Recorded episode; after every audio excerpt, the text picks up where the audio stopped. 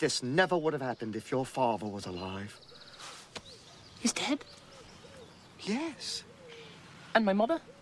She died of pneumonia whilst... Oh, you were away. My brothers? They were all killed by the plague. My dog, Pongo? Run over by a carriage. My goldfish, Goldie? Eaten by the cat. My cat? Choked on the goldfish. Thanks a fucking lot, 2020. That is the best fucking description of 2020 that could ever be, and that was from the fucking 90s, man. Except for one thing. They didn't say that all of them died from coronavirus. Well, all of his brothers died from the plague. Yes, but his mom had pneumonia. That's obviously COVID. Yeah, that's COVID, and then, you know, maybe the plague is coronavirus. And the dog got run over by the carriage because somebody was coughing due to coronavirus and ran the dog over. Yes. So. And then you know, the cat and the goldfish, that's just unfortunate. Yeah, but probably COVID related as well. It probably was. They would definitely write it up as a COVID death for sure. Yep, that's 2020. That's 2020 for you. So welcome to Two Beards Talking. I am Daniel Sanders. And I am still Matt Lassiter, unfortunately. Still Matt Lassiter? Yeah. You're still Matt Lassiter. Yeah, I tried to change my name. It didn't work. What'd you try to change it to? Fucking Sunshine Fortunato. That's my new nut name. Yeah, what? Yeah, like I'm gonna go completely hippy dippy leftist, and that's my new nut name. Your nut name. Yeah, like I'm gonna go into the woods, grow out a really big beard, and write a manifesto, and it's by Sunshine Fortunato. And now we have several alphabet agencies listening in. Just because you say the word manifesto, it doesn't mean it has to be a bad thing. I mean, it does have a pretty negative connotation with it. Name three times.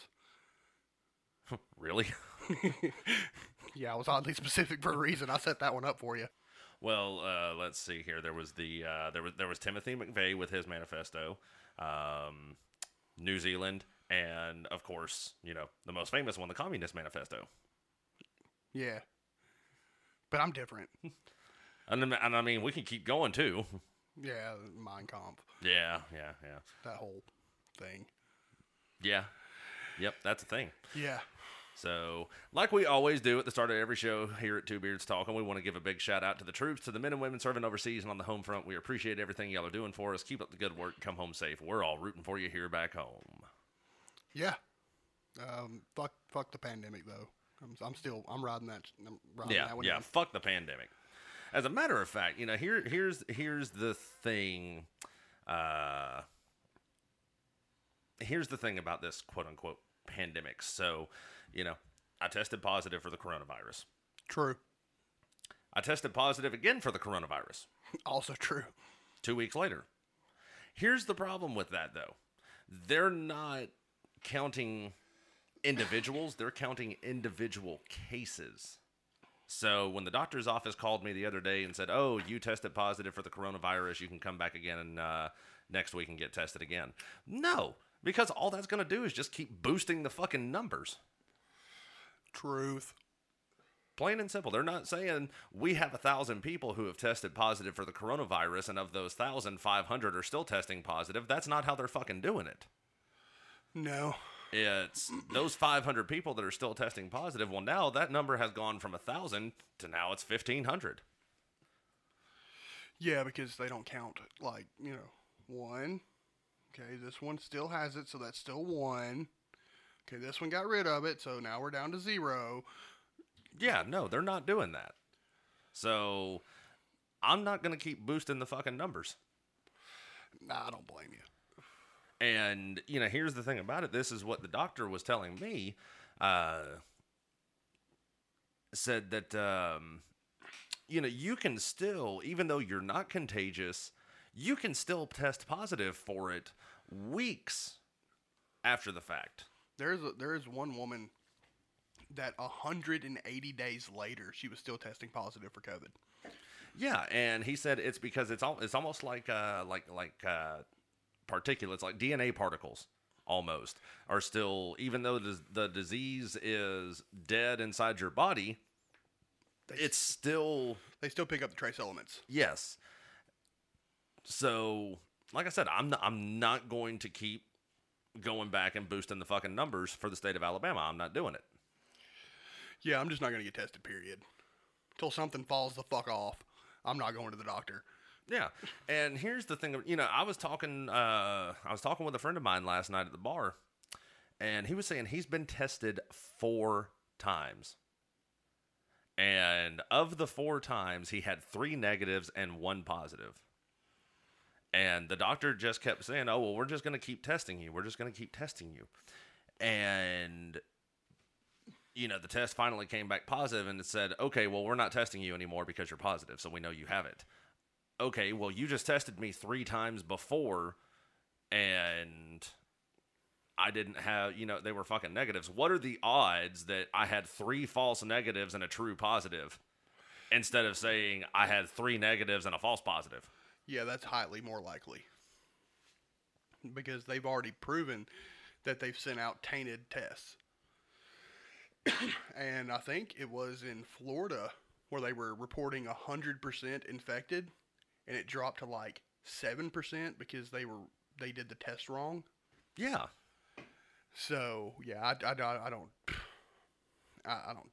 trust these fuckers. Yeah, no, not one damn bit.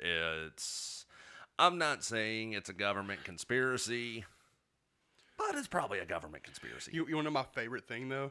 What's that? My favorite thing is the riots in Portland when they're screaming at the feds and they're like, you get out of our state. You get out of our state. But we want you to run healthcare, though. Ooh.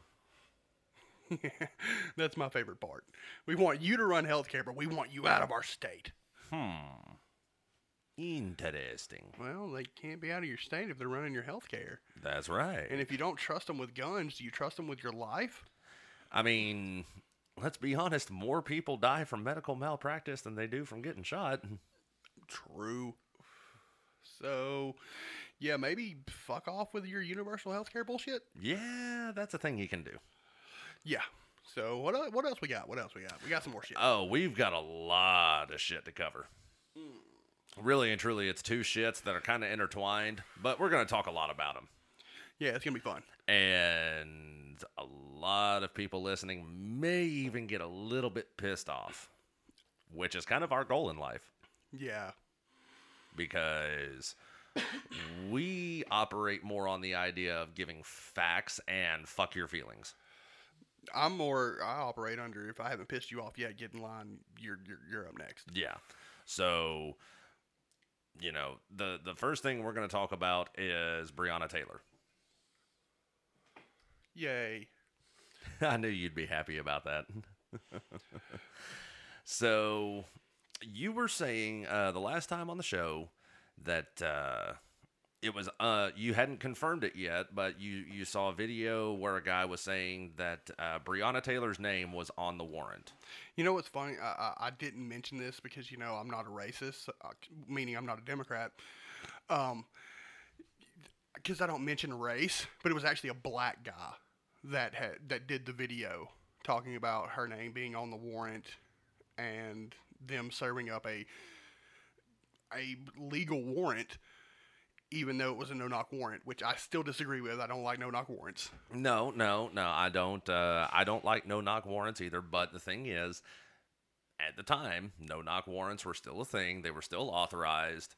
So here's the information that we have now, and this we got this article information from an article released by USA Today, who is not a right-leaning source. No, by any stretch of the imagination. No, they are not. But the very first thing that they covered was the whole thing behind the warrant was they were searching for Breonna Taylor's ex, who was a known drug trafficker. Involved in some other stuff. So the reason why they got the no-knock warrant is because in cases like this, where if law enforcement shows up and announces themselves, then whoever it is they're looking for, or whatever it is they're looking for, you know, they have the opportunity to destroy evidence and so on before they let law enforcement into the premises. That was the thing behind the no-knock warrant. I agree with it, but I also disagree with it, because no-knock warrant would give very, very, very high levels of authority to just say, fuck you, we're coming in. Yeah, pretty much. And, you know, if you've got bad intel, that's a bad thing. Which happens a lot. It does. So, in this instance, they did have a warrant for Breonna Taylor's address because they suspected that she was still connected with her ex and was receiving tainted packages from him.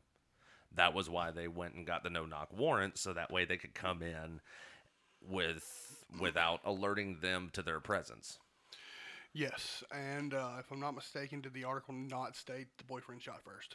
Yes. And the boyfriend even admitted this. The story goes that he woke up to the sounds of what he thought was somebody trying to break into their apartment, and he grabbed his gun, went and fired what he called a warning shot at the bottom of the doorway. And at that time, law enforcement broke the door in with a battering ram and came in shooting. Yeah.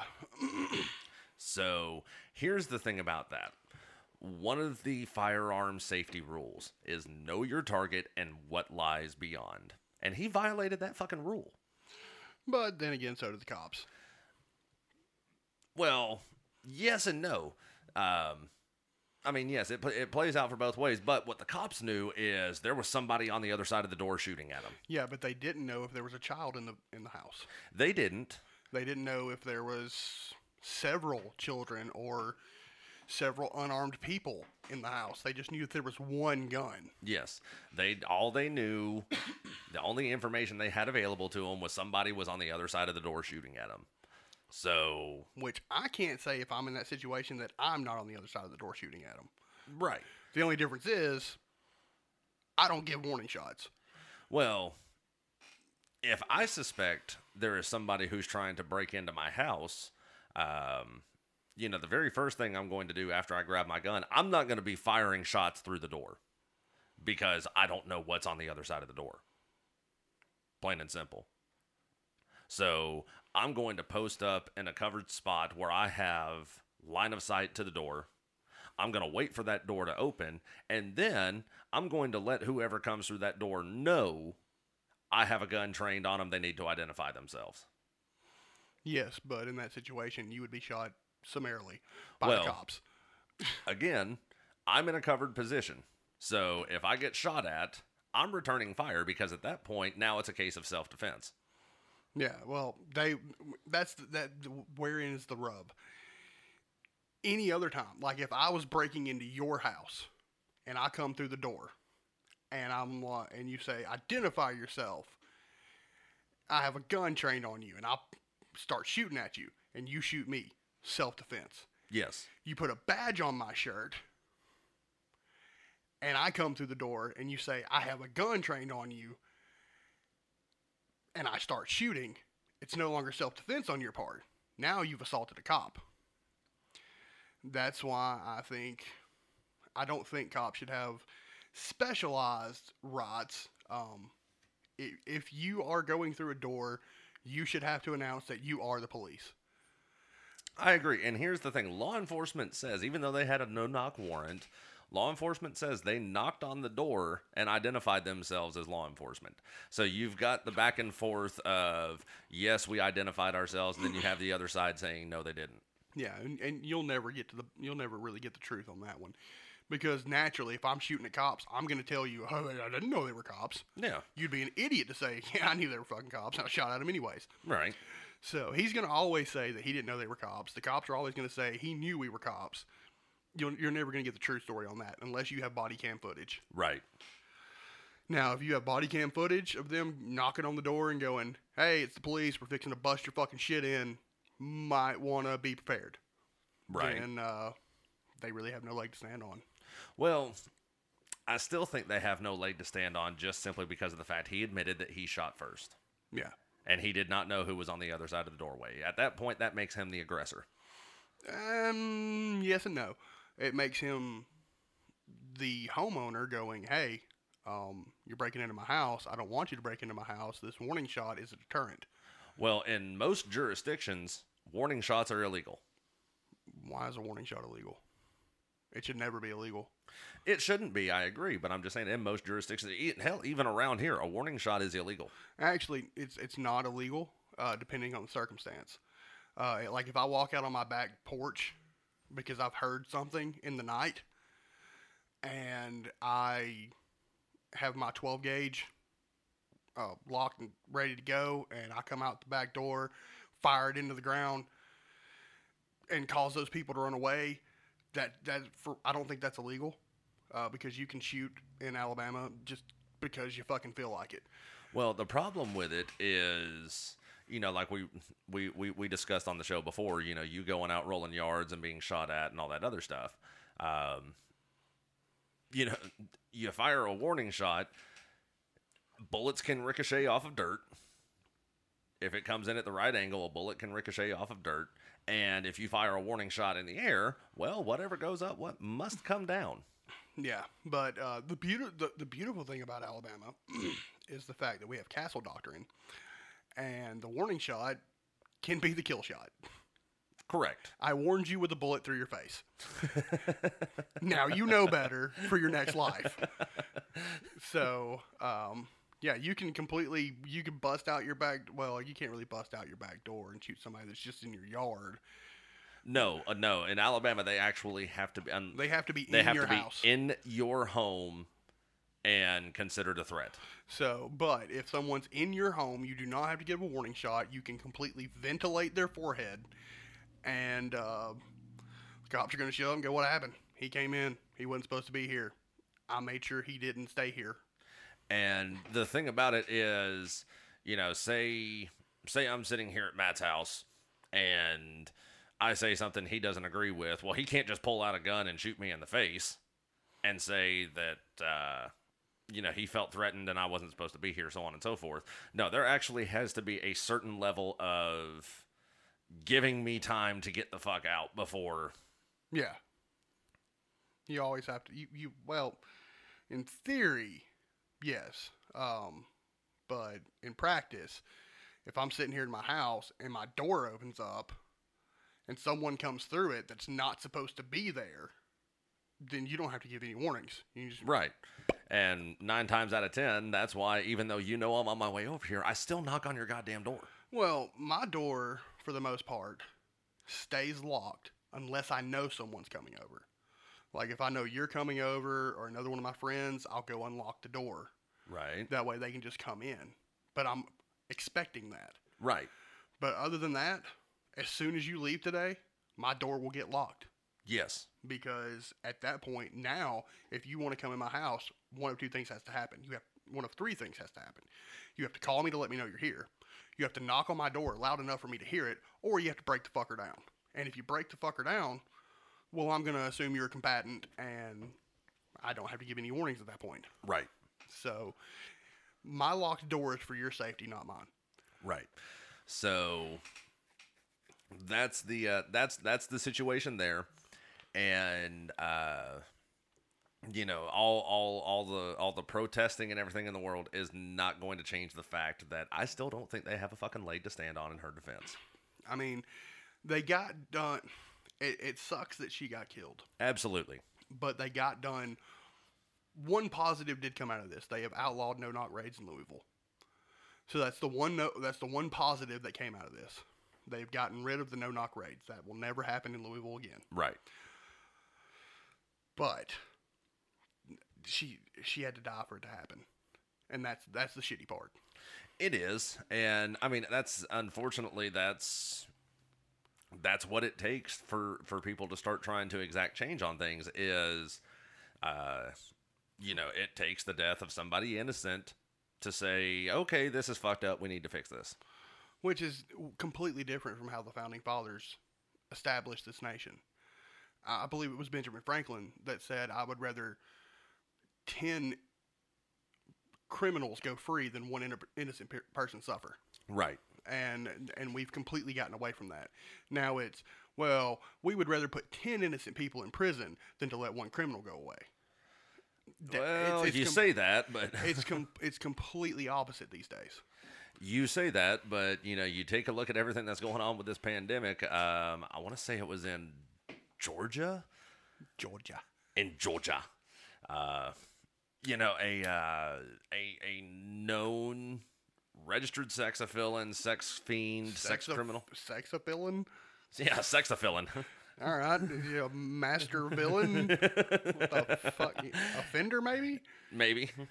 A known registered sex offender, sex fiend, whatever, was released from jail due to all of the freaking coronavirus shit, and the same day he was released from jail, he assaulted and raped a woman. Well, see, my question about this is the whole letting people out of jail. If masks work, why not just have them wear masks? Right? You just have them put a mask on. And there you go. Problem solved. Oh, but do masks not work? Well, I mean, you know, let's take a look at the good Dr. Fauci. Oh, Dr. Fauci. Dr. Falsey is what I'm going to start calling him. You know, when this whole thing first started, he came out with... oh, you know, the masks aren't really that effective, and, you know, it's only really effective if you're doing all of this. And then he backpedaled and said, well, no, everybody needs to be wearing a mask. Do you know why he came out initially and said we don't need to be wearing masks? Enlighten me.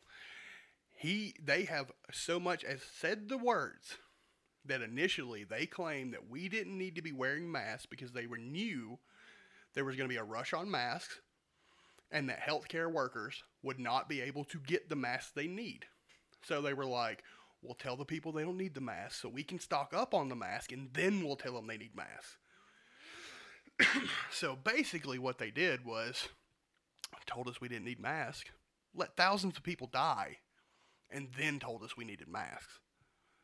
So I would have to say that Dr. Fauci is probably one of the most prolific mass murderers in history. Yeah, one could make the connection. Because if it weren't for his bad advice to begin with, then we might have saved some more lives. So, of course, now I'm sure most, if not everybody, has seen the pictures and the footage of him at the Yankees game, throwing out the first pitch, wearing his mask, but then just a little while later... is shown sitting in the stands with two people on either side of him wearing their masks, but his mask is pulled down to his chin. Yeah, he said he was eating or drinking something. I did not see any food or drink in his hand. But the point is, though, what's good for the goose is good for the gander. Hey, there's that expression. Also, some politicians went to Georgia. For what was it, John Lewis's funeral? Yes. Oh, no. That would have been here in Alabama. No, they did a little thing where they. Oh, they did the parade. Yeah. Okay. They went to Georgia for that, and Georgia is one of the states where if you go to Georgia, you're supposed to quarantine for 14 days. Will these Congress people quarantine themselves for 14 days, or will they go right back into the chambers of Congress? Interesting thought. I guarantee you they don't quarantine for 14 days. Oh, I guarantee they don't either. And I also guarantee most of them weren't even fucking wearing masks most of the time they were there. So, again, why can't we bury our dead? Why can't we have funeral services for our dead? Why can't we go to funerals for people we've lost, but you can go to funerals for a person that most of you probably didn't even like? And then go right back into the chambers of Congress like nothing happened. And, you know, we'll talk about that for a second. You know, Trump was asked if he would attend John Lewis's funeral and all that other stuff. And Trump just flat out said no. For one, he has bigger fish to fry with all of this pandemic shit going on. You know, I'm sorry to say it, but the president is a very busy man, people. Yeah, that's usually how that works. You know, he does have a lot of stuff to worry about, and... you know, his job ain't exactly 9 to 5. No, not exactly. And, you know, for people to be button, nobody was butthurt when John Lewis said that he was not going to Trump's inauguration and constantly accused Trump of being making baseless accusations of Trump being a racist and so on and so forth. I will challenge anybody in the fucking country, in the fucking world right now, to show me 100% foolproof evidence that Trump is a racist.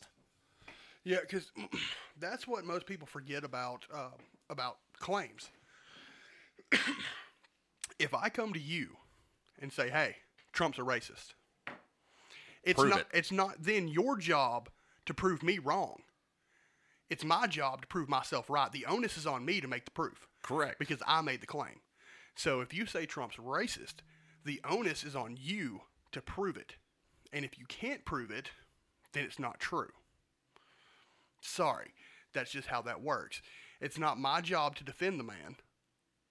And even if it were my job to defend him, it's your job to produce the evidence for which I would have to defend him against.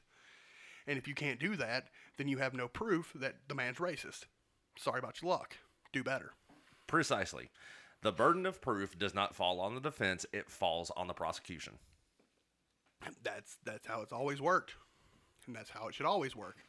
Well, I mean, that's how it should work, but, you know, it also should fall in line that you're innocent until proven guilty. And we've lost that idea as well. Yeah. Yeah. Now you're guilty until proven innocent. A la Kavanaugh and several other fucking people. I mean, there's Kavanaugh. There's, you know, I saw video footage of, one of the officers from the George Floyd thing. You know, he bonded out of jail. And he was in the store buying groceries. He's standing in line, waiting at the register, and some fucking Karen comes up and has her goddamn phone in his face, recording him, and is just fucking going off about how he doesn't deserve to be out, and an innocent man is dead because of him, and blah, blah, blah, blah, blah, blah, blah.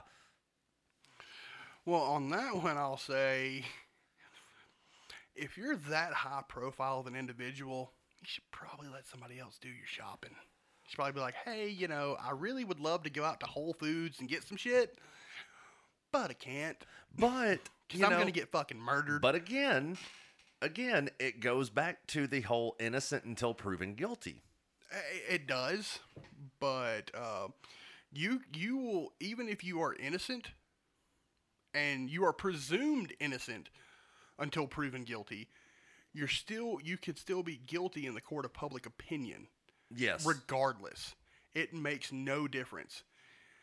If someone says that a guy raped a woman, even though he was in a completely different state when the rape took place, the court of public opinion is going to try this man and say, he did it, until you say he didn't.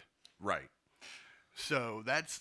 And, you know, that's the thing you'll never get rid of. You'll never get rid of that whole court of public opinion. Well, court of public opinion can go suck a fucking dick and die, because 9 times out of 10, the judge in the court of public opinion has no idea what the fucking law is. Yes, that's true. But that's just one of those things. Like, I never underestimate the power of stupid people united. it's one of those things. You get enough stupid people together, and man, they can get shit done. And you know, while we're on, I think I may have sent this to you the other day. I'm not sure. I'm getting it pulled back up here. This thing really did not sit right with me. Let's see here. For all of you Auburn fans out there, and Bama fans, Harvey Updyke, for those of you who don't know what I'm talking about, Harvey Updyke poisoned the oak trees at Toomer's Corner. A little side note, I was actually at the last rolling of those oak trees before they cut them down. Aha, here it is. I did send it to you. Yeah. And before I get into this, we'll keep talking about Harvey Updyke for a second. Yeah. Harvey Updyke passed away yesterday at 71 years old. Don't want to spit on a man's grave, but I'm going to spit on a man's grave. He was a piece of shit for what he did. Yeah, I mean, it was kind of shitty what he did. I'm not going to celebrate a man's death, though. You know, he, in 2010, I think 2010, that was the year Cam Newton was quarterback at Auburn. It was right after the Iron Bowl. And the old comeback. It was the day after the comeback. Yes, it was the day after the comeback when Auburn was down by 24 points at halftime. Yeah, it was the largest point deficit covered in a half by either team. And Auburn came back and won the game, and the very next day he went and poisoned the trees, and then, like an idiot, called into the Paul Feinbaum radio show and admitted to doing it. Yeah, that's one of the classic keep your mouth shut scenarios. If you got away with it, all you have to do is just shut the fuck up. Yes. It's really simple. Like, I'm going to be completely honest. If we had gotten away with stealing your mom's car and wrecking the motherfucker and they didn't know, we would have just shut the fuck up. Precisely. That's Grand Theft fucking Auto, okay? Little bit more serious than killing some goddamn trees. Well, I don't know. There were some felony charges involved in that because now we're talking about EPA violations. Well, yeah, but Grand Theft Auto tree. Yeah, I get what you're saying. But there's a distinct pecking order here. You know, we stole a car. This motherfucker, he poisoned the environment.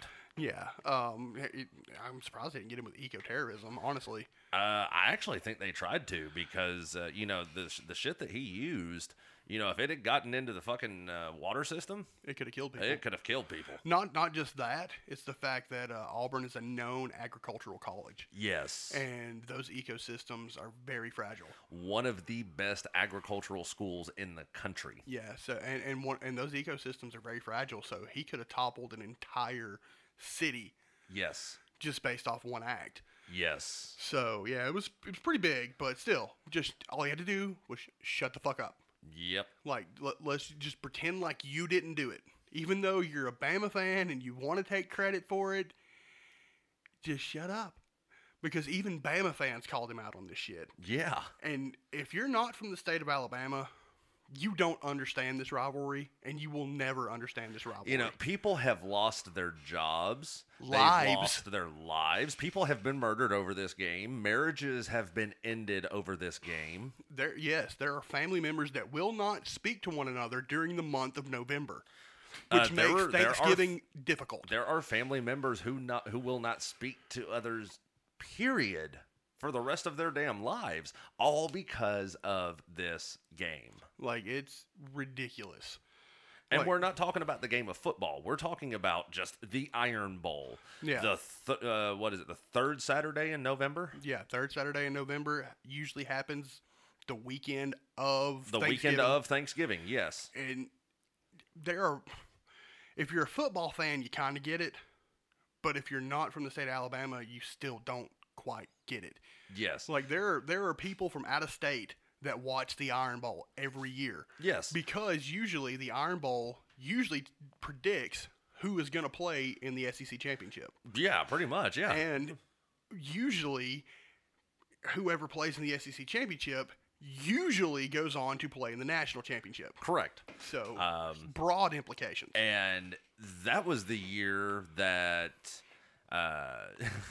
you know, my dad was a diehard Alabama fan. I mean, he grew up during the Bear Bryant era of football, and when he went to bed at night and said his prayers, it was Bear Bryant who art in heaven, national championships be thy name. Yeah, yeah. And, you know, I give credit where credit is due. Bear Bryant was a hell of a damn coach. Drunk? Oh. I thought we were listing things he actually was. He was, you know, give credit where credit's due. He was a hell of a football coach. He was also a cheater and a drunk, but yeah, he was still a hell of a football coach. He knew the game. That's my Auburn side coming out. You know, Nick Saban, he knows the game. He's a hell of a coach. I can't call him a drunk, but god damn it, I can call him a cheater. I mean, he can't coach special teams for shit. Well, no.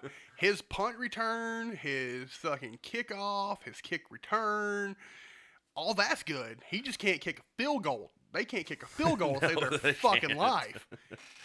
But my dad swore up and down. 2010, the comeback. My dad swore up and down that Nick Saban went in the locker room at halftime and told his squad, okay, boys, you've proved your point. Now we need to let them win because Auburn is the only SEC school that has a shot at a national title. And if we beat them, it's gone. And I thought about it and I said, if it had been any other SEC school, Tennessee, Georgia. No, not Tennessee. No, even Tennessee. No. Even Tennessee. Bama hates Tennessee more than they hate Auburn. Even Tennessee. If it had been Tennessee, Georgia, Florida, Mississippi State, any other SEC school, I might buy that. But people, like I said, people lose their jobs. Coaches will get fired. You could have gone undefeated the entire fucking season at Alabama, lose to Auburn, and you will lose your fucking job over it. Unless you're Nick Saban. Because he's lost like 2 out of 3. Yeah, yeah. So, yeah, no, I didn't buy that for 1 second. And while we're on the sports topic, everybody's calling for, fucking Gus Malzahn to get fired because they say he's not doing a good job at Auburn, which I don't think he's doing the best job at Auburn, but he's doing pretty good. I will say this. Name an active coach in the NCAA that has beat Nick Saban not once, not twice, but 3 fucking times. Name one. I'm drawing a blank. Yeah, you can't do it. You can't fucking do it. The same coach has not beat this man 3 times. Gus Malzahn's done it. Technically speaking, he didn't beat him in 2010. He was just the coordinator, but still. It was his offense. Yeah. It was his offense that did it. But he did in 2013. He did in, 2015? That I don't know. I know they won last year. Yes, they won last year. They won a couple years before that, 2015, because of Jarrett Stidham. Yep. It was Jarrett Stidham there in 2015. They lost in 2016, won with Bo Nix in 2019. Yes. Or maybe it was 2017 and 2019. Yes. That's what it was. I knew it was, but he's beat him 3 times. As a head coach. The closest person to that, I would have to say, would be Clemson. It's either Clemson or LSU. No. Orgeron, I think Orgeron's only beat him once. They beat him last year. Yeah. I don't think they beat him the year before. No, but I think they beat him 2 years ago. But he wasn't there 2 years ago as a head coach. Ah, that is correct. You are right. That was somebody else. So what I'm saying is, Gus Malzahn is the only coach that has beaten Nick Saban 3 times. I don't think Urban Meyer, but I said active. Urban Meyer's probably beat him 3 times, but he's not an active coach anymore. Yes, but that was also when Nick Saban would have been at LSU. 09, he was in. Well, not 09, but 07, I think. No, I can't remember when he came to Bama. I think it was 07. I think it was 07 is when Nick Saban took over. If you remember, the Florida Gators were winning their titles in 07 to 09. Well, no, 05 to 07 is when they were winning their titles. But Urban Meyer then went to Ohio State, and I'm pretty sure he beat him in Ohio State too. So, but of active coaches, no. You will not find another coach in the country that is on an active roster right now that has beaten him 3 or more times. And if the world ends tomorrow, Bama fans, Auburn won the last one. That is correct. Until we get to freaking November. So, until then, fuck you. We won. I helped. I was holding the place kicks. Now, I want to talk about this for a moment. We're getting off the sports now. Yeah, I know. Football season's right around the corner. I know you're itching for it. God, dude, I went back and watched the replay of the Iron Bowl 2 days ago. Just because I was bored and wanted to watch football. So, I came across this on Facebook, and I sent this to you. Somebody commented on Facebook. It says, if I had the power to do so, I would have gallows built in rows at the White House in Washington, D.C., for example, as many as traffic allows. Then white people will be hanged indiscriminately, and they will remain hanging until they stink. They will hang there as long as the principles of hygiene permit. Actually, it says, I think it says sink. I think you misspelled stink. No, it says stink. I didn't see the T when I read it. It says stink. As soon as they have been untied, the next batch will be strung up, and so on down the line, until the last white person in our nation's capital has been exterminated. Other cities will follow suit, precisely in this fashion, until all of America has been completely cleansed of whiteness. That was a post from a gentleman by the name of Adam Butsch. B-U-T-S-C-H. See, now you're trying to dox people. That's not good. I don't give a shit in this case. But allow me to give a hearty laugh because white people own 88% of the guns in this country. So somebody reported the comment to Facebook, and this was Facebook's response.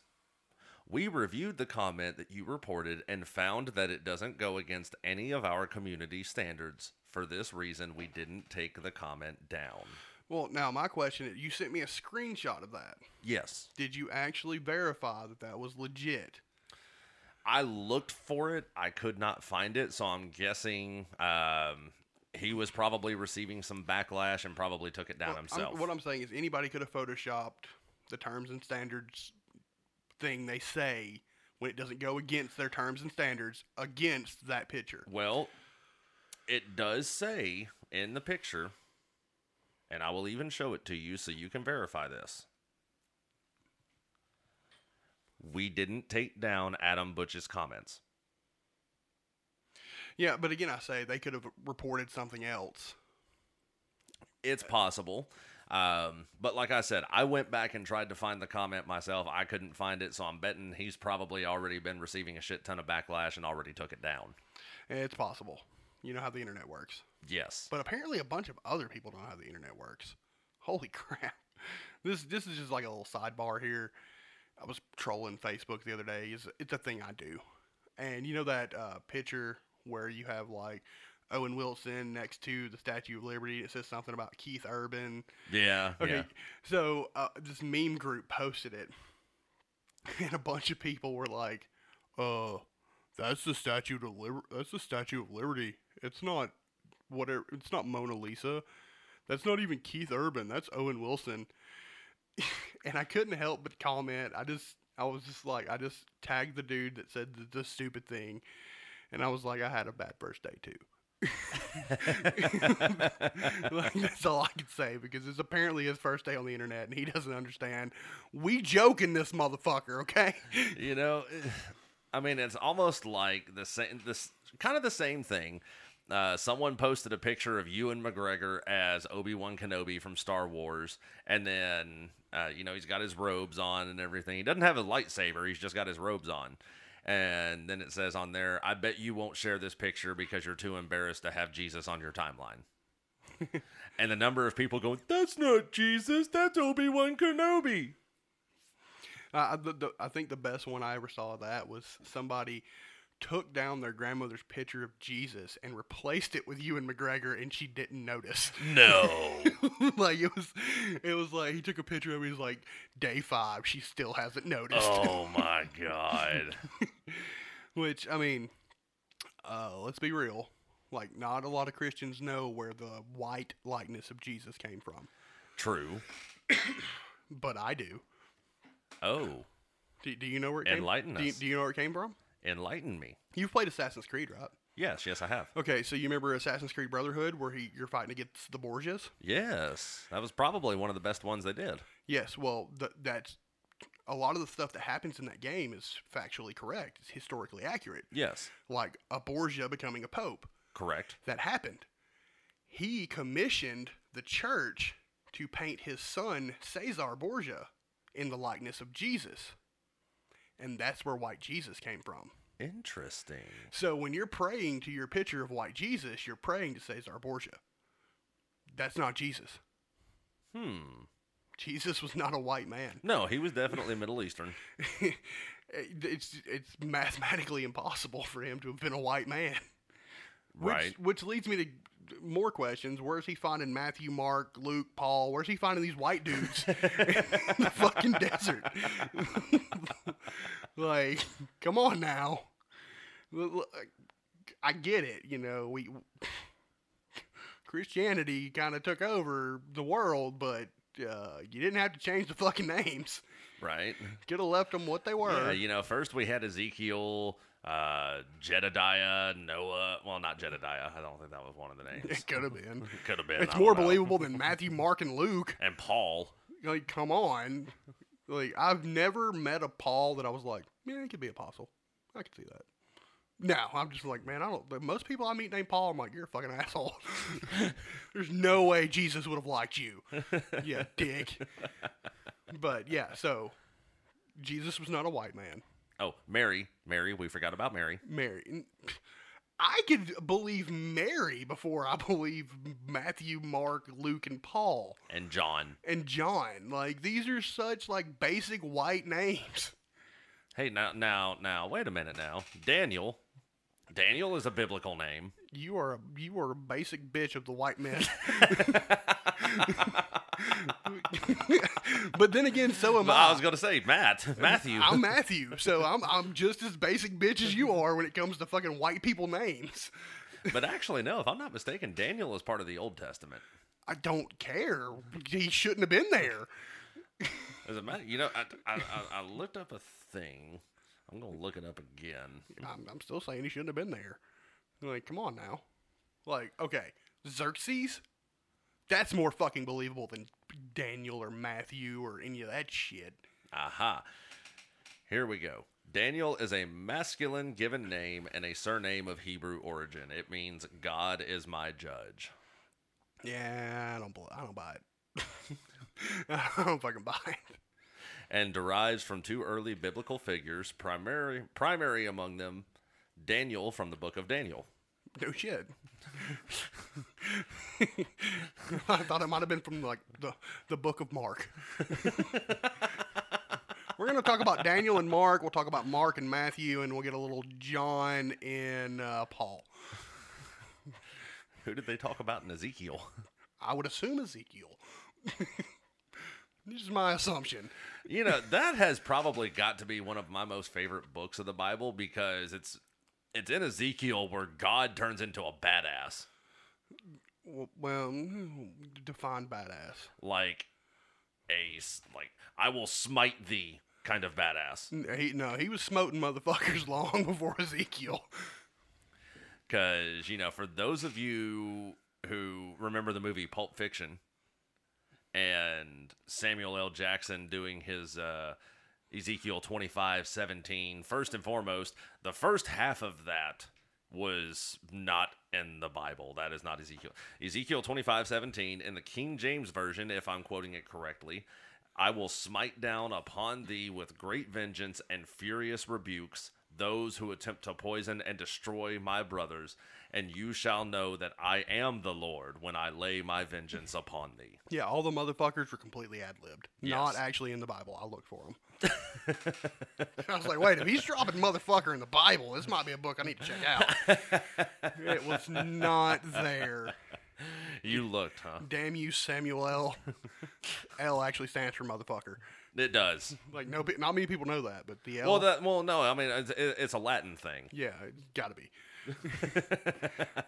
But yeah, so, you know, Jesus wasn't white. No, he wasn't. He was Middle Eastern. So we just lost a whole demographic right there. Oops. Whoopsie. Oh, well. Oh, man. Now, last thing we're going to talk about here. Hell yeah. And I know you're looking forward to it. Am I? You were tickled to death to tell me about it when I got here. Oh, yeah, that shit. Yeah, that shit. We're going back to Louisville for a minute. Well, not so much Louisville, just the dickheads that were there. Yeah, kind of. Talking about the NFAC? Yeah, a little bit. Talking about the NFAC? All right, Stewie. Maybe talking about the NFAC a little bit. Beginning, middle, and end. Something that the protagonist has to overcome. So we talked about it on the last show. with the NFAC member freaking somehow or another having an ND and shooting three people. Look, we seriously should have ripped the fucking shit from Archer when he shot Brett from like three floors up. He was talking about, we have like a legitimate match boiler going on. Like, we should have ripped that audio, put it in the show. Yeah. But at any rate, yeah, so magic bullet going on. And yeah, so apparently it wasn't a lever action rifle. Okay.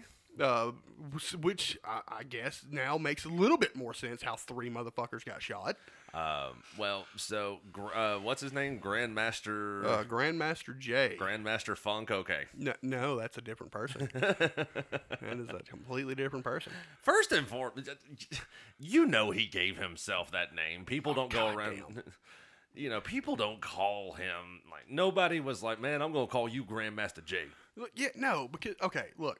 I have a nickname. You know my nickname. What is my nickname? Lassie. There you go. Where did it come from? My last name. Yes. This motherfucker's name is like it's like Jeremiah something Johnson or some shit. Where you get a grandmaster out of any of that bullshit? I'm still trying to figure that out. I mean, hell, okay, Grandmaster Funk. That was probably a fucking. It was a DJ. Yeah. Yeah, it was a DJ, yeah. and a lot in that situation. Yeah, people get named things like that. Like yeah, like my boss at work, my manager, he named me DJ Dirty AF. Yeah, so I mean, but here's the thing about it: the AF does not stand for as fuck. It is not dirty as fuck.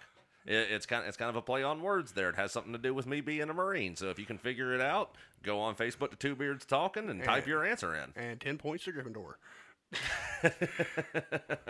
But yeah, so I don't know how he got to. He gave himself that nickname. Like, and by the way, we established this in the Geneva Convention. You can read it. It's black and white. If you give yourself a nickname, you're not fucking cool. It's right there in the Geneva Convention. What was that, Adam? Pixels. Yeah. It was Pixels, and you had, shit, I can't even think of his fucking name now. He played Tyrion on Game of Thrones, the short guy. You mean the short guy or the vertically challenged motherfucker? The really short guy. Like, are you dancing around the word midget?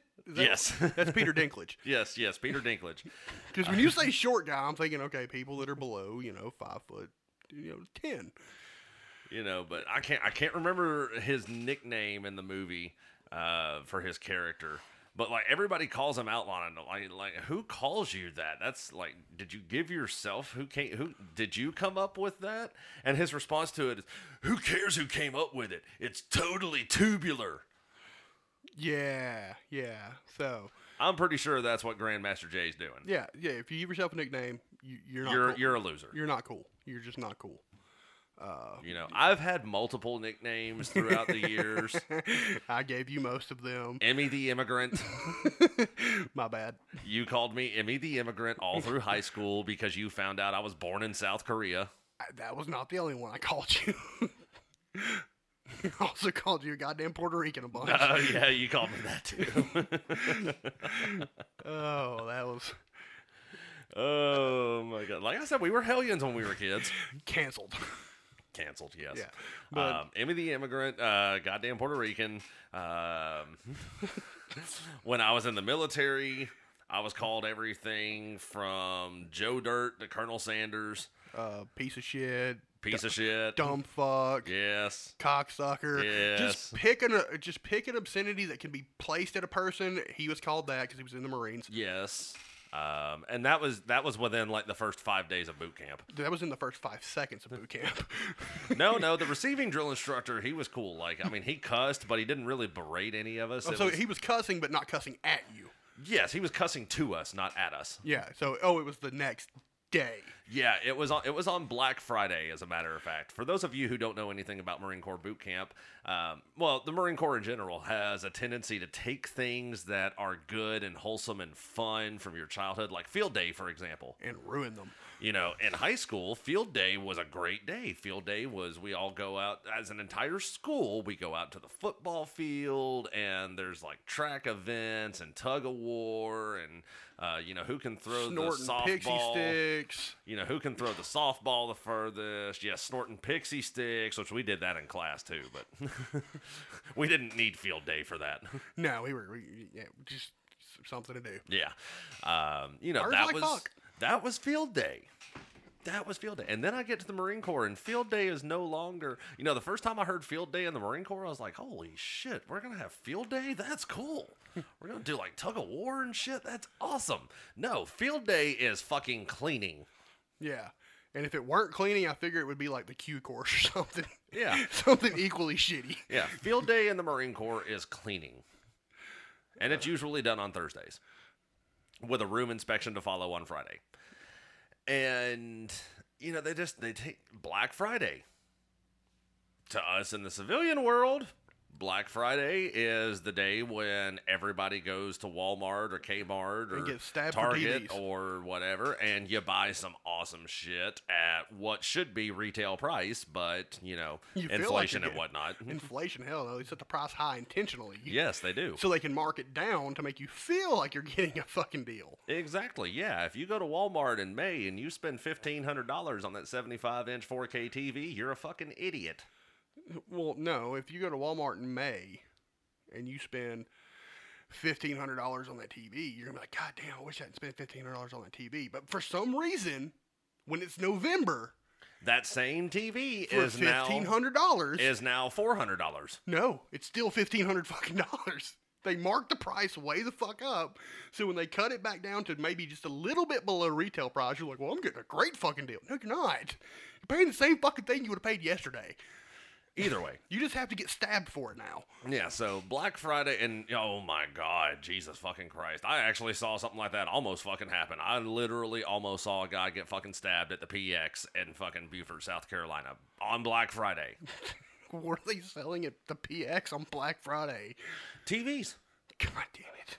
And here was the thing about it. The PX screwed up. These TVs were supposed to be marked at $1,000, $999. They mispriced them at $99. Oh, shit. I'd have stabbed somebody for that. And they only had 10 of them. Oh, yeah. I'd have ganked a motherfucker for one of those. So, very first person in line bought all 10 of them. Oh, what a dick.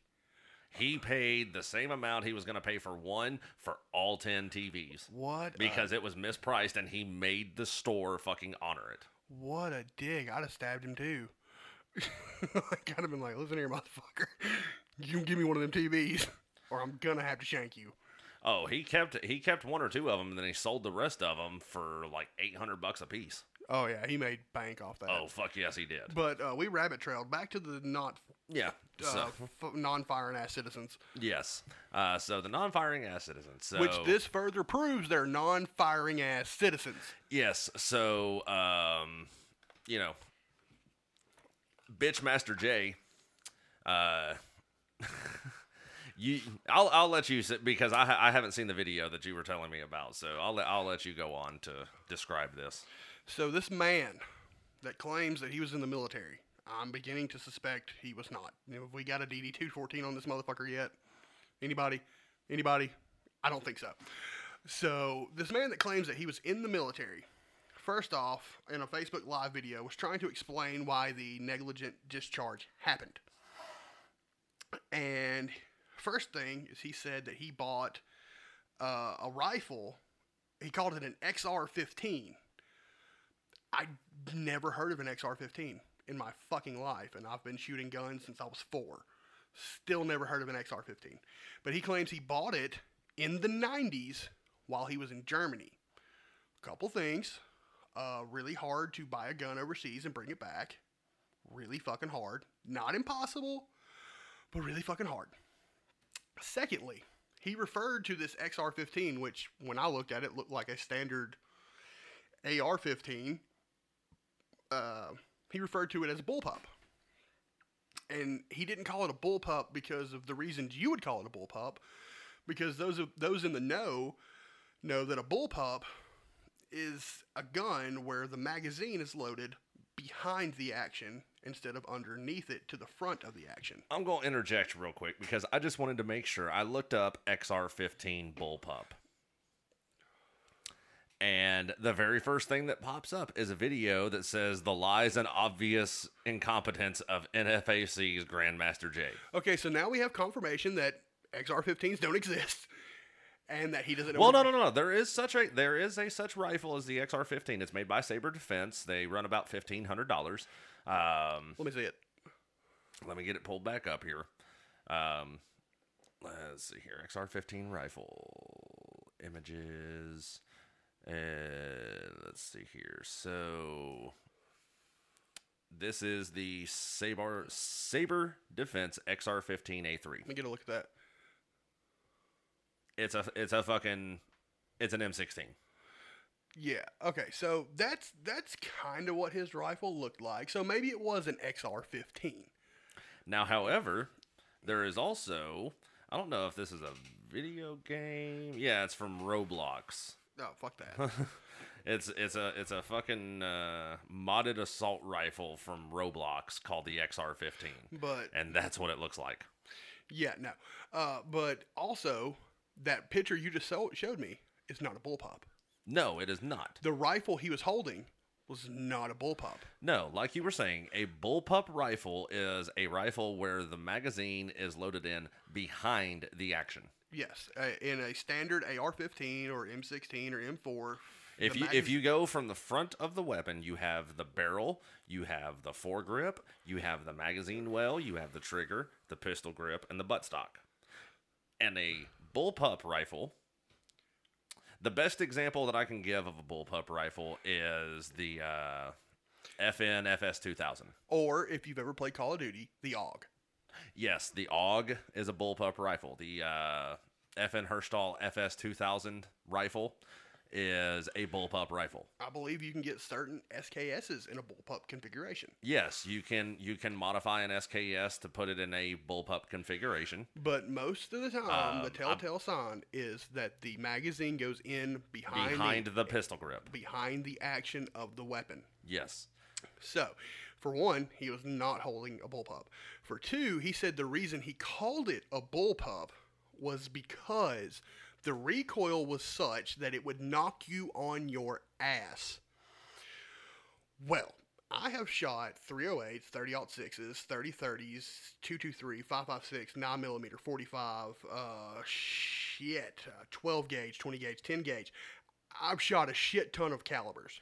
I'll put it to you like this. The XR-15, whatever he's calling it, the XR-15, the AR-15, the M4, the M16, any 223, 5.56 variant fucking rifle. I have held the buttstock directly against my crotch and pulled the trigger. Well, I'm not doing that because I'm not glutton for punishment. There's no fucking punishment. I don't like it when people look at my nuts the wrong way. My point is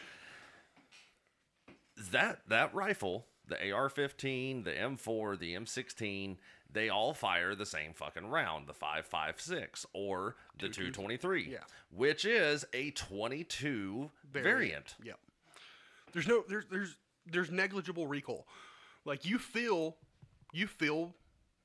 It is a 22 caliber rifle. You will feel recoil, but that's because every action equal and opposite reaction for the most part. It's not equal, but there is an opposite reaction. You're throwing something out the front of the gun, so it's naturally going to push the gun back. Yes. So you are going to feel recoil, but it's not enough to knock you down.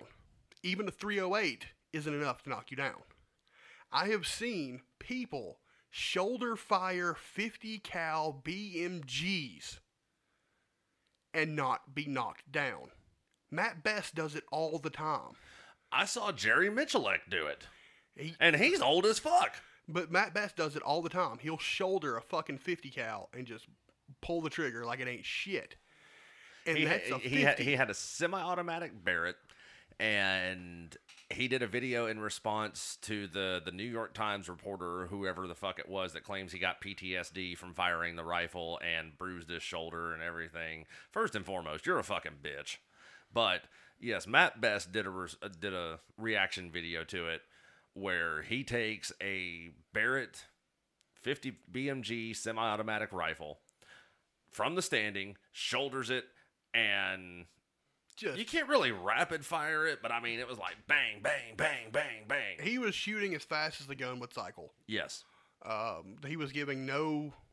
He always... It wasn't an accuracy thing. He wasn't trying to get follow-up shots. He was just proving that you can stand still, fire this rifle, and not bruise your fucking shoulder. Right. So anyways, the NFAC Grandmaster Jay, whatever the fuck he is, in saying that it will knock your ass down, well, I want to say, well, he's never shot it and he's never been to the range. Oh, but wait. Oh, he has been to the range. He has been to the range. And there was video of it. Yes. Please, please, please, please, I'm begging you, pretty please, with sugar and whipped cream and a cherry on top. Go on YouTube and look up NFAC Range Day. It is hilarious. They are at an indoor range.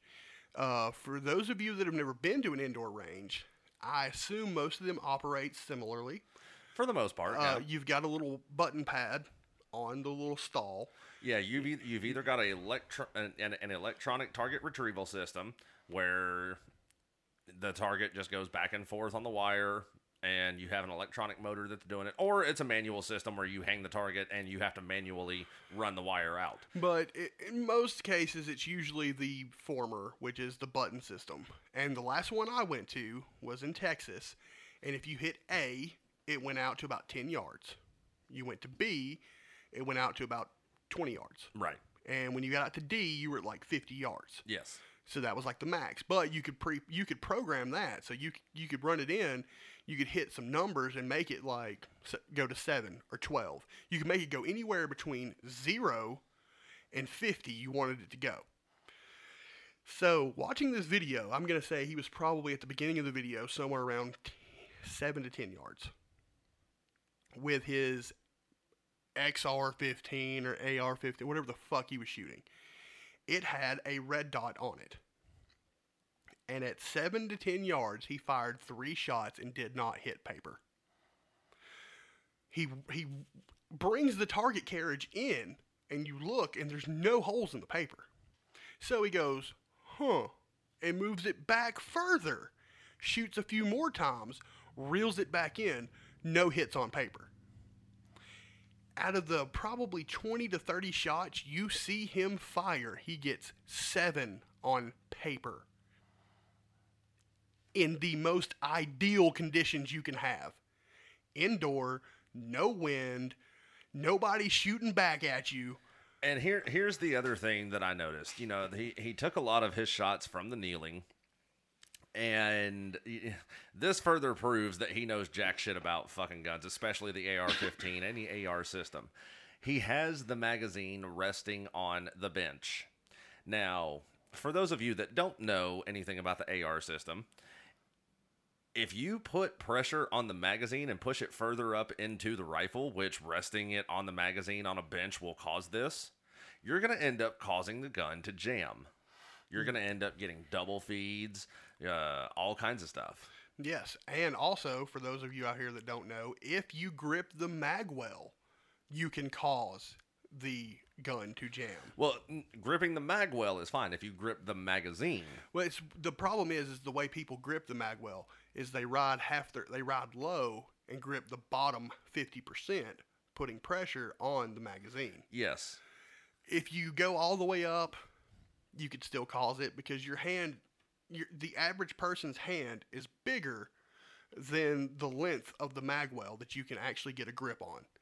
The way I do it is I will form an L between my thumb and my index finger, and I will actually come in from an angle and go right into that little recessed groove area between the magwell and the foregrip, the forestock, and I will grab that area. I won't rest my hand completely against the mag well. Like I said, I'll have my hand come in at an angle and use that to pull the weapon back into my shoulder tighter.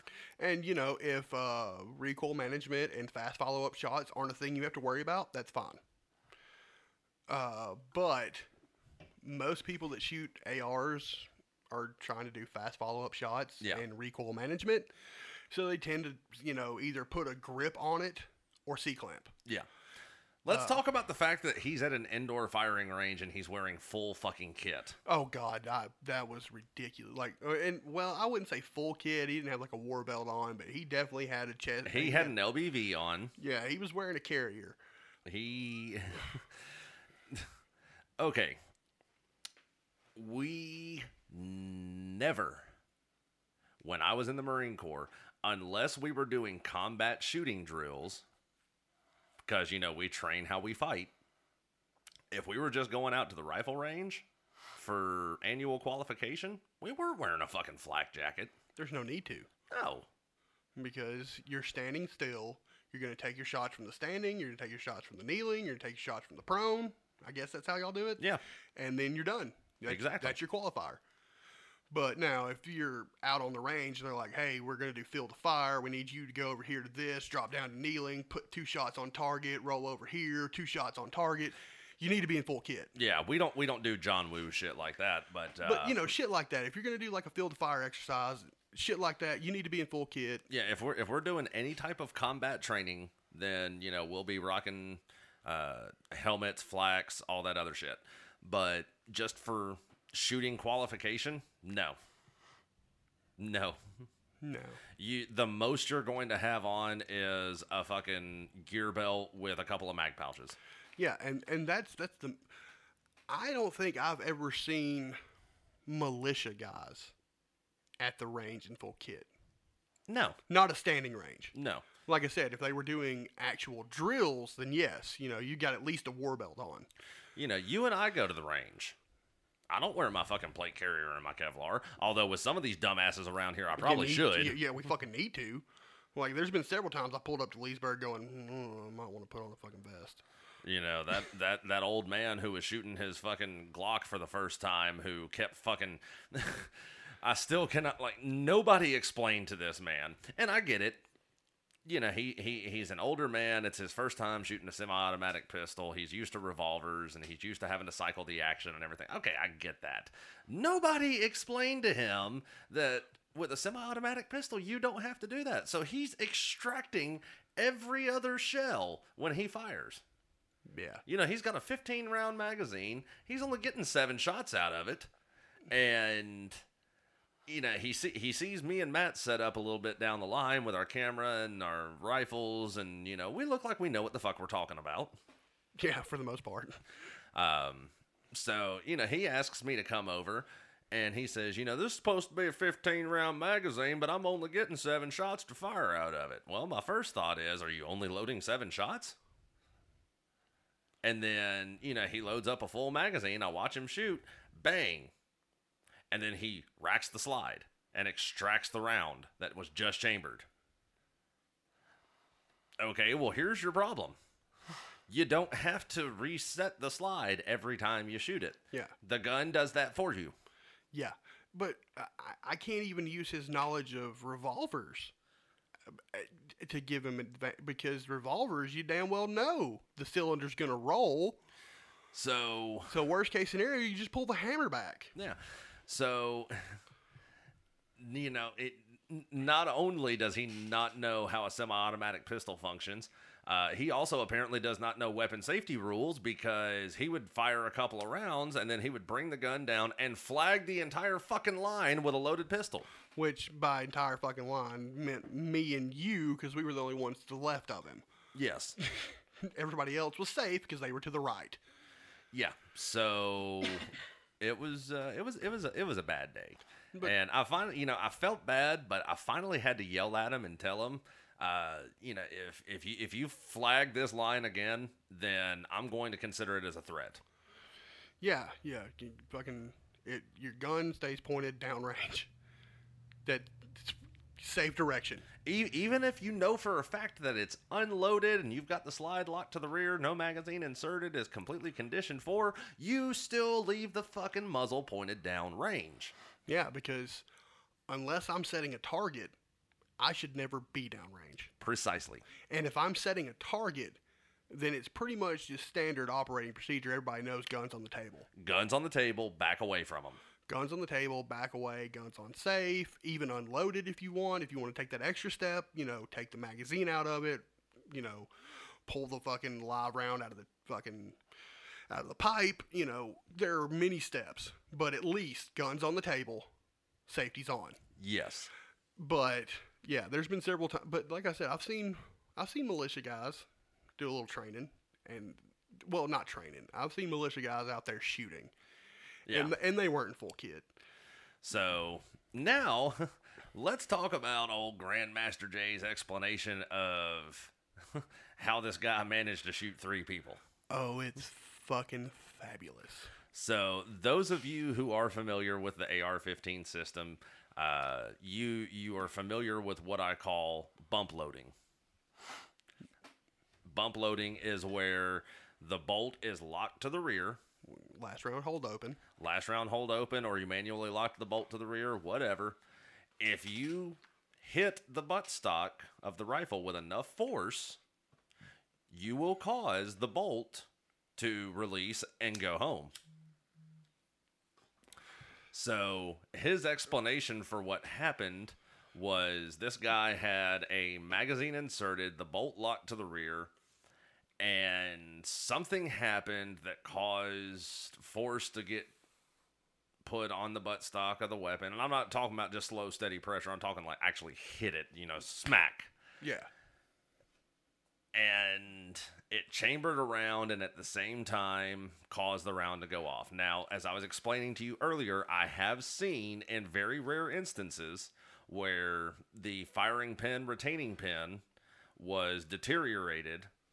And when the bolt slammed home, it caused the firing pin to sling forward, and that can cause a negligent discharge. I have seen that firsthand. But it's rare. It's very rare. But he was trying to say, what he was basically trying to do, he was trying to say that the AR platform is an open bolt design. That's what he was trying to say. For those of you that don't know what an open bolt is, it means if you look at a crisp vector, when you pull the trigger and the action cycles, the bolt stays to the rear. That gun is ready to fire. The bolt doesn't have to be closed. So yeah, in that instance, it's possible that every time you gave it significant enough force on the buttstock, you would fire a round because they're meant to fire in that from that condition. Yes. The M240 Bravo machine gun that we use in the military is an open bolt. Yeah. I believe it's an open bolt. I'd have to go back and check. I'm pretty sure. It's been a while since I've messed with any. Aren't most belt feds open bolt configuration? For the most part, yes. I believe the 50 cal, the M250 cal is an open bolt. I would assume anything with a belt would be. Yes and no. You got to get that belt through, and it's got to sit there, and then go in, and then the belt's got to feed out, and then the bolt has to go home and hit the round and come back. There are some like the saw. I believe the saw is a closed bolt. I want to say I know I'm almost certain that the M250 cal is an open bolt. I believe the Mark 19 is an open bolt. The 240 might be a closed bolt. I can guarantee you that the Chris Vector is an open bolt. So basically, open bolt design, like he was saying, the bolt locks to the rear. And then that is how you fire the weapon. The bolt is locked to the rear. You pull the trigger. The bolt goes home. And basically, the firing pin is already protruding from the bolt. Yes. So when that bolt goes home, it smacks the round. It comes back and locks into position for the next round. So the AR-15 does not work that way. The AR-15 will not fire if the bolt is to the rear. Nope. The way the AR-15 works, a round is cycled, the bolt is closed. When you pull the hammer, or when you pull the trigger, it releases the hammer, which then strikes the firing pin, causes the firing pin to push forward and puncture the primer. The primer, thank you. Puncture the primer in the round, and that causes the round to go off. The gases being expelled from that then cause the bolt to cycle back and come back and chamber the next round. So it is a closed bolt system. Yes, it is. So he claims to have been in the military anybody in the military will know that the AR-15 or the M4 is a closed bolt design. Even if you were the lowliest admin guy, you probably still went on the range during basic training at least once. You had to do weapons qualification at least once, and then you probably have to do it again at least once every year or two, every other year.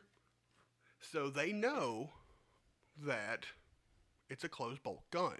They know that striking the buttstock is not going to cause the gun to go off unless tragedy strikes. Unless all of the planets are aligned.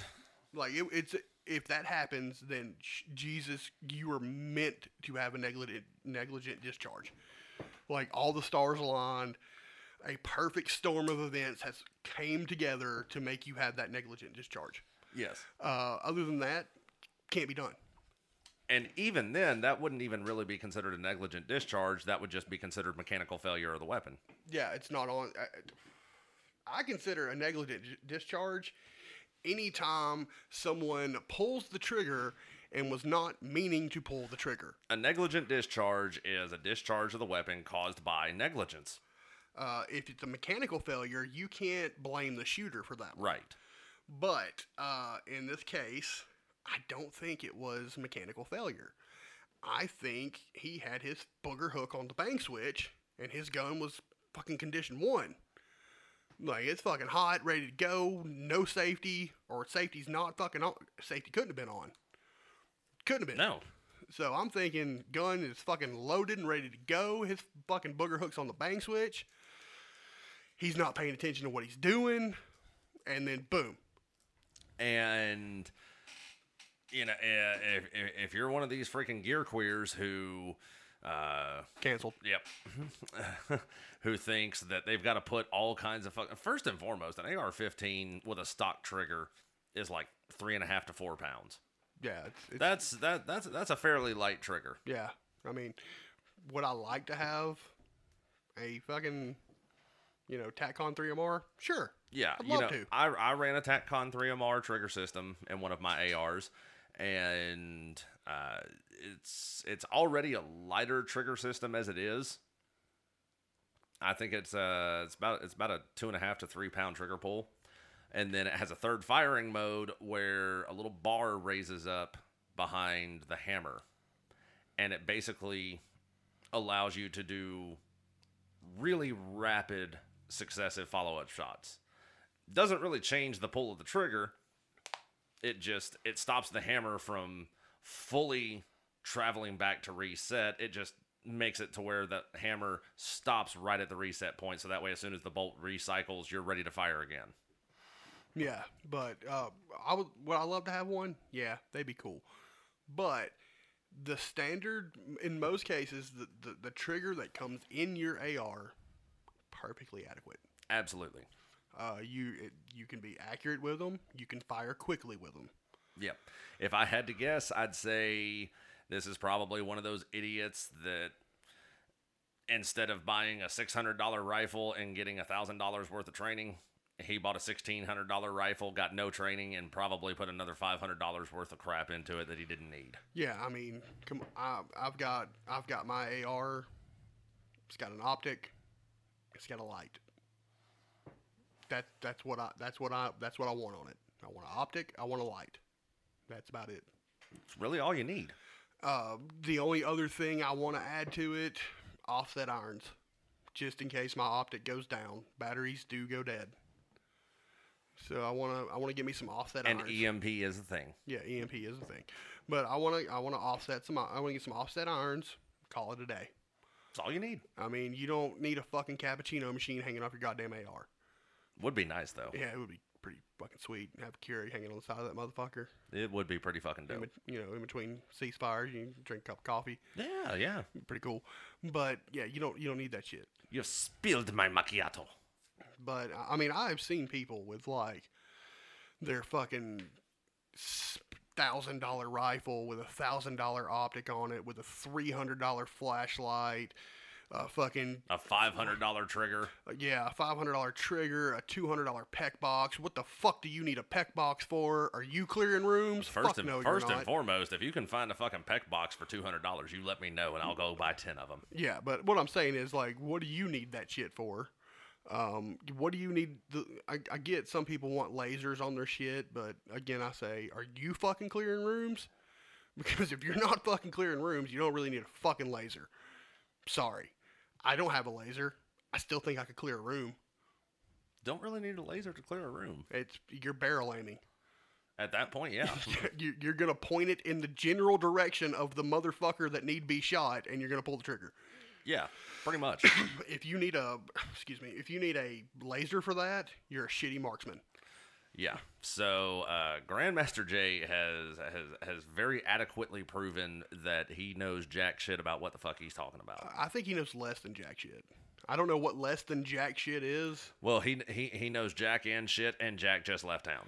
Yeah, he has negative knowledge about firearms. Yes. So basically, he has the same knowledge of firearms that your average Democrat does. I would say probably even less than that. Well, no, because he knows where the bullets go, and he knows how to make them come out the other end. I'm still convinced. I mean, I want to try and give him the benefit of the doubt. I'm still convinced that somebody loaded his magazines with fucking bullets. Or with blanks. Bullets. There we go. I really want to give him the benefit of the doubt. Shit.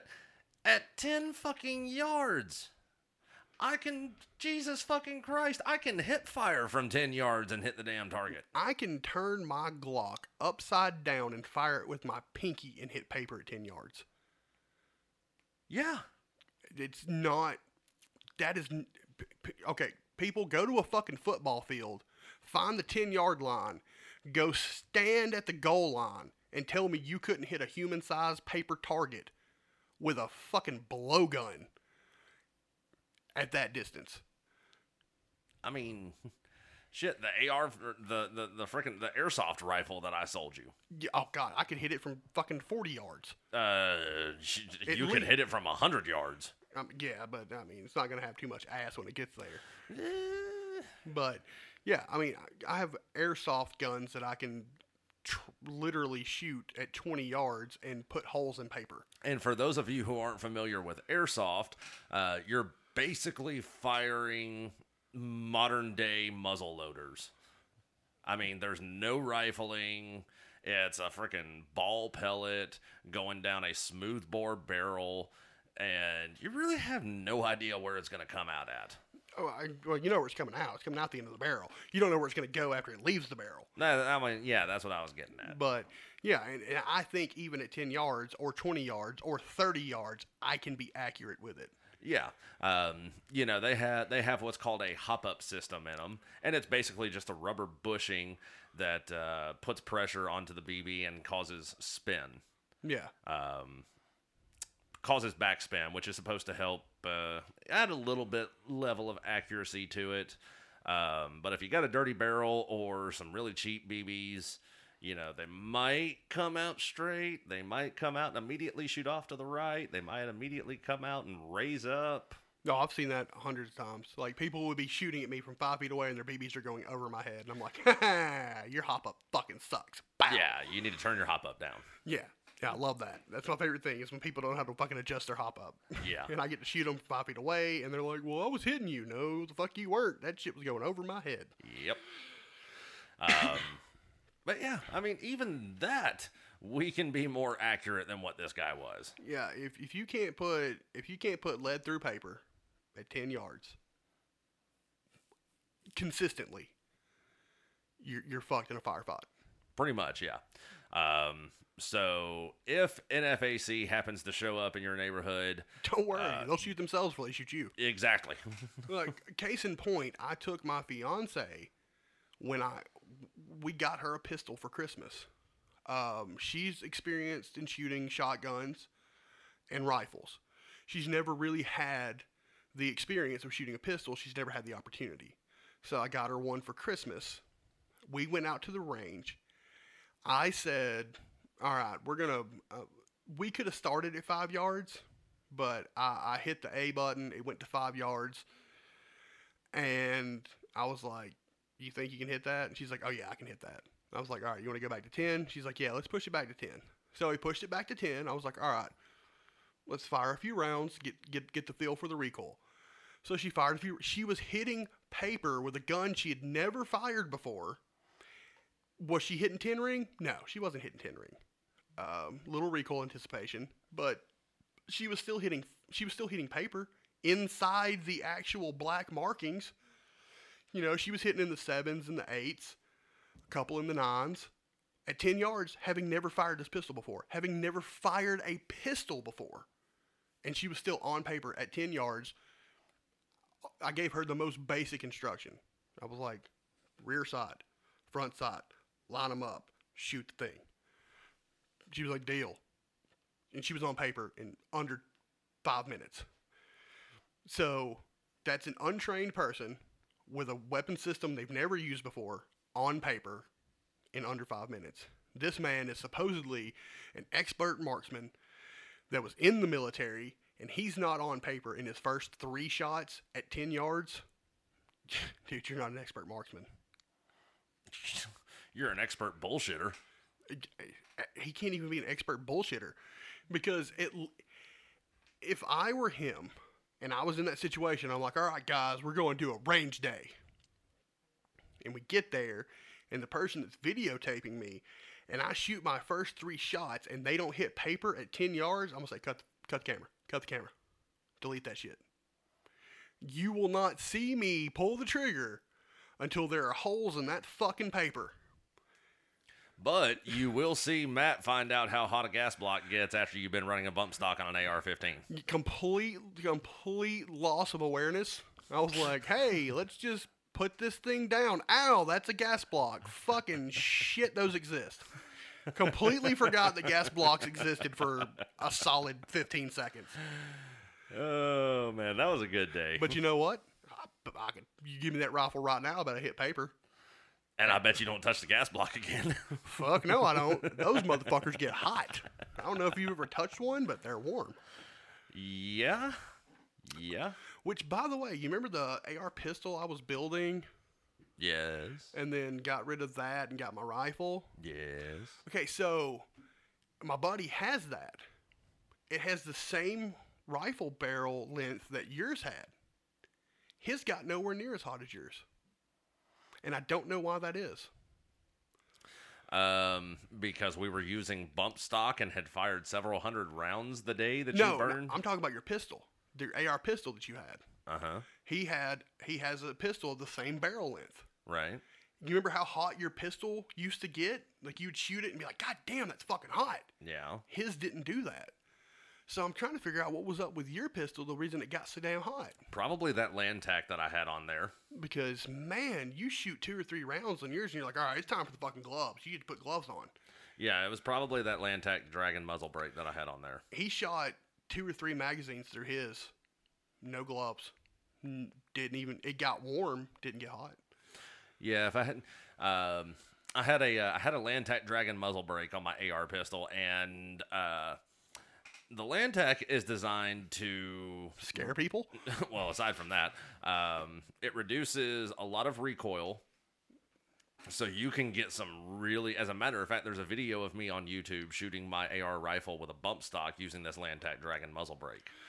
And I'm talking 0 recoil. Actually, it doesn't get rid of recoil. It just makes recoil somebody else's fucking problem. Yes. It's not your problem anymore. It basically operates under the same function as the muzzle brake on a Barrett 50 cal. Yeah, ports it away. It ports it away and out to the side. So if you're standing off to the side of me while I'm shooting this thing, you're going to feel it. In your chest. Yes. Repeatedly. But yeah, like I said, there's a video of me on YouTube shooting an AR-15 with a bump stock, using the land tack dragon muzzle brake, and I mean, there is no muzzle rise to this thing at all. Yeah, and if I would have put that same system on my AR at the time, dude, I'd have got muzzle flip bad. Dude, I would have started on target and I would have finished with my fucking rifle 15 degrees higher. You would have had to start at the crotch and let it just walk its way up to the head. No, pinky toe. Dude, it, like, with that, yeah, I would have to start at your pinky toe, and by the end of the magazine, I probably would have hit you in the head. But the downside to that Lantat Dragon muzzle brake, it's not really good or ideal for shooting at nighttime.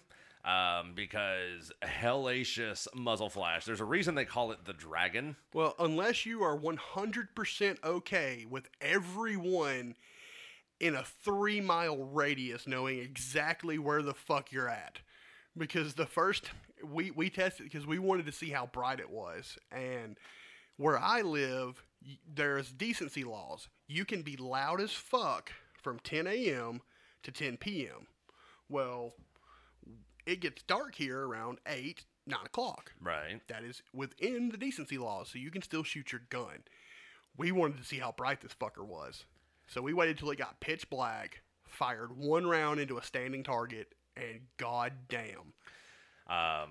Yeah, the fireball that came out of this thing, if you had been, probably even if I had just fired a blank, It would have burned your face off. Yes, if you had been within 3 feet of the friggin' muzzle, you would have gotten some burns from it. Yeah.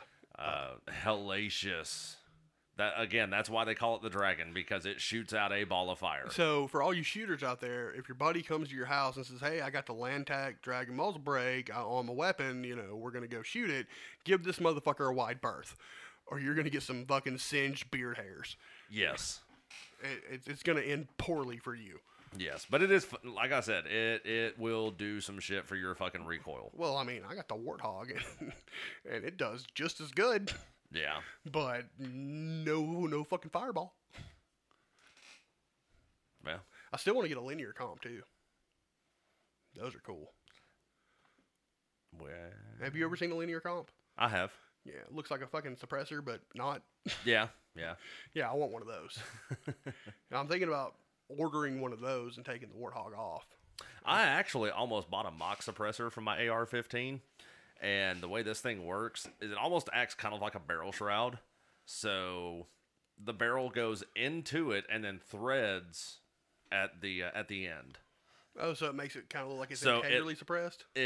Well, no, not integrally suppressed. It looks like a 14-inch barrel with a suppressor on it.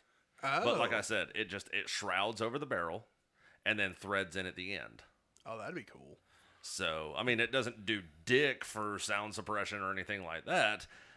Do anything for equal? No. No. It just looks cool. Yeah. It looks like you've got a 14-inch suppressed barrel. Yeah, and people are like, "Hey, goddamn, got that fucking stamp tax going on now."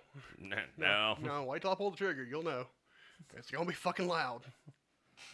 But I've seen some people at the range with it, and, you know, the range that we go to out at Leesburg, pretty much every law enforcement agency in Etowah County uses that range. Yeah, so if you're doing something illegal, don't do it there. But I've seen people with those mock suppressors go out there, and, like, Etowah County Sheriff come up and see it on there and say, "Hey, you got a tax stamp for that? That's a short-barreled rifle with a suppressor."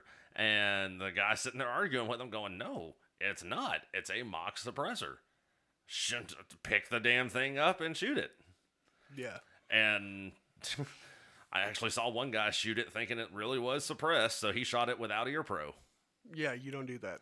No, you don't do that out at Leesburg. It's loud. For one, you're shooting right into a fucking mountain.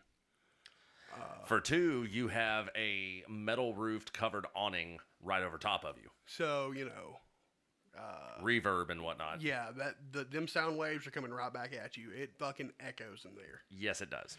Like, and that's what, it doesn't matter what you're shooting. Shotgun, pistol, rifle, it echoes like a motherfucker. Yes, it does. But, yeah, I don't think I'd want one of those, though. I like the linear comps, though. They look pretty cool. Well. And they actually serve a purpose. True. You know, they're actually going to get you make your recoil a little bit more manageable. Yep. So, but we're going to leave it there. Do not forget to go onto Facebook to Two Beards Talking. Look us up, like us, follow us, interact with us. Let us know what you think. Tell us some of your gun stories. Yeah.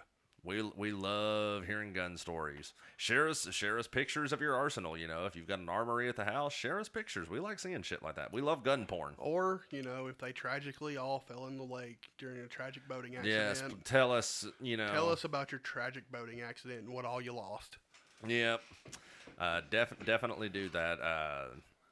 And, you know, we will be there for you for support. We will definitely drop an F in the comments for respect. Yes. Because I think we've all had that tragic boating accident. We have. We absolutely. Well, mine wasn't a tragic boating accident. Mine was a runaway trailer. Trailer jumped the hitch and just ran off into the woods. Oh, that's horrible. Yes, it was bad. I cried. I would too. I cried because, I mean, you know, on top of losing all my guns, I also lost my trailer. Yeah. Damn it. Well, we live to fight another day. We do. I mean, that's what I get for not using the safety chains on the trailer. Yeah. You got to use the safety chains. Yeah, well. I just like letting them drag on the ground because they spark and everything, you know, it looks cool. Yeah, you know. Makes you feel good. Yeah, it does. Even though I can't see it from the cab of the vehicle. No, but everybody behind you can see it. Yep. And not be happy about it. Oh, man. So, again, like I said, go on Facebook and look us up. Follow us. Two Beards Talking. That's the number 2 spelled out. Beards Talking. No, we are not. I don't know if we've talked about this on the show before or not, but I know I've talked to you about it. Yeah. Apparently, a beard is a term for a female who... is dating a gay guy so that way he doesn't look gay. Oh, that's funny. Yeah, I remember you talking about this. Yeah, so no, we're not those kinds of beards. We actually have bearded faces. Yeah, we just actually have beards. Yes, exactly. Not that there's anything wrong with being a beard, I guess. No. I mean, hey, you know, that just ain't us. No, that's not us. So, but yeah, Facebook. Two Beards Talking. Like us, follow us, interact with us. Tell us your gun stories. Show us your gun porn. We love gun porn. Yeah, it's good. It is very good. And again, big shout out to the troops, to the men and women serving overseas and on the home front. We appreciate everything y'all are doing for us. Keep up the good work and come home safe. We're all rooting for you here back home. This has been Two Beards Talking. I'm Daniel Sanders. And I'm Matt Lassiter. Thanks for listening, everybody.